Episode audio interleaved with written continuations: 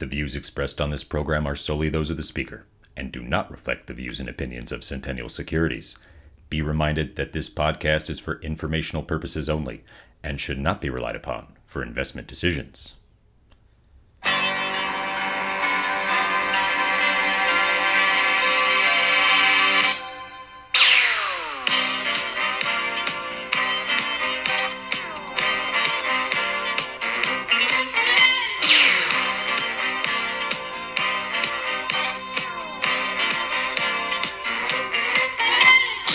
Happy Friday!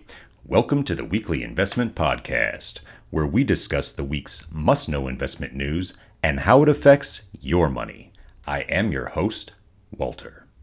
This week, we discuss Kellogg's breakfast breakup, recession-proof industries, and the Fed's next move.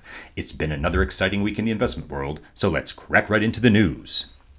Kellogg is planning to separate into three independent companies, dividing its brands into snacking, cereal, and plant-based businesses. Shares of the company are up about four percent since the announcement. Since two thousand ten, the food sector has seen nearly three thousand acquisitions, totaling five hundred thirty-five billion dollars. This data according to DealLogic. So, after years of acquisitions and consolidation, why is Kellogg breaking up now? And what does this move say about the future of the food industry? Dividing the company will allow Kellogg to focus on areas of growth, specifically snacks. Kellogg, along with rivals like Frito-Lay owner Pepsi and Oreo cookie owner Mondelez, have consistently introduced more snacks and bought smaller brands. Kellogg's two point seven billion dollars purchase of Pringles ten years ago signaled the shift to focus on the snacks business, and rival Mondelez recently bought Clif Bar for two point nine billion dollars. Cereal sales, though, have slowed as consumers are preferring more quick, on-the-go options. Brands including Special K, Froot Loops, and Rice Krispies had been the foundation of Kellogg, but are no longer seen as key growth drivers for the company. The pandemic briefly revived the cereal category as more consumers ate breakfast at home, but Kellogg expects flat revenue growth for its cereal business in the future. Combined, Kellogg's plant-based division and cereal business accounted for only about twenty percent of the company's revenues last year. The remaining business includes its snacks, noodles, and frozen breakfast brands. That business will house brands like Pringles, Cheez-It, Pop-Tarts, RxBar, and Eggo Waffles. The snack-focused company will also be looking to add more brands to its portfolio through acquisitions, according to Kellogg. Names for the three companies have not yet been decided, and the spin-offs, as they're known, are not to be expected until the end of twenty twenty-three. Headquarters for the three businesses will remain unchanged. The cereal company and plant-based food spinoff will be located in Battle Creek, Michigan. The global snacking company will keep its corporate headquarters in Chicago and will be led by current C E O Steve Kahlane. Kahlane said Kellogg hasn't decided yet how it will divide up its precious dividend among the three companies. What does this mean for the future of the industry? Look for other rivals of Kellogg to follow suit, spinning off more growth-oriented areas of their business and increasing acquisitions. When a recession or an economic slowdown occurs, markets become volatile, increasing pressure to sell stocks. While some industries are more susceptible to economic cycles, other industries perform well, regardless of what's happening with the economy. No company is entirely recession-proof, but some industries tend to see strong performance, even when unemployment increases and consumer sentiment falls. Consumer staples, grocery and discount stores, alcohol, Funeral services and healthcare are just a few. Consumer staples refer to companies that make products that are always in demand. Think household items like toothpaste, soap, shampoo, laundry detergent, dish soap, toilet paper, and paper towels.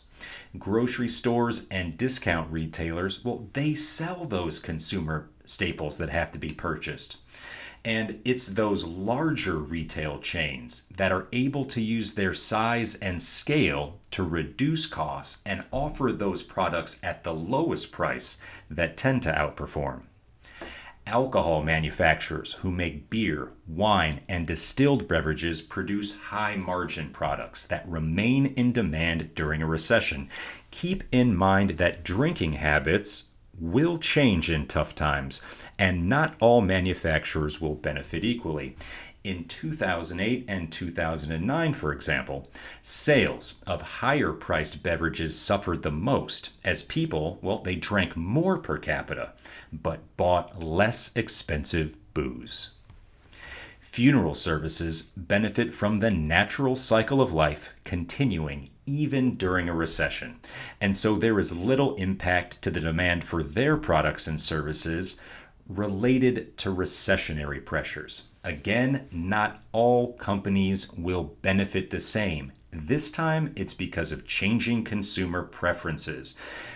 Away from traditional caskets to cremation and other similar alternatives.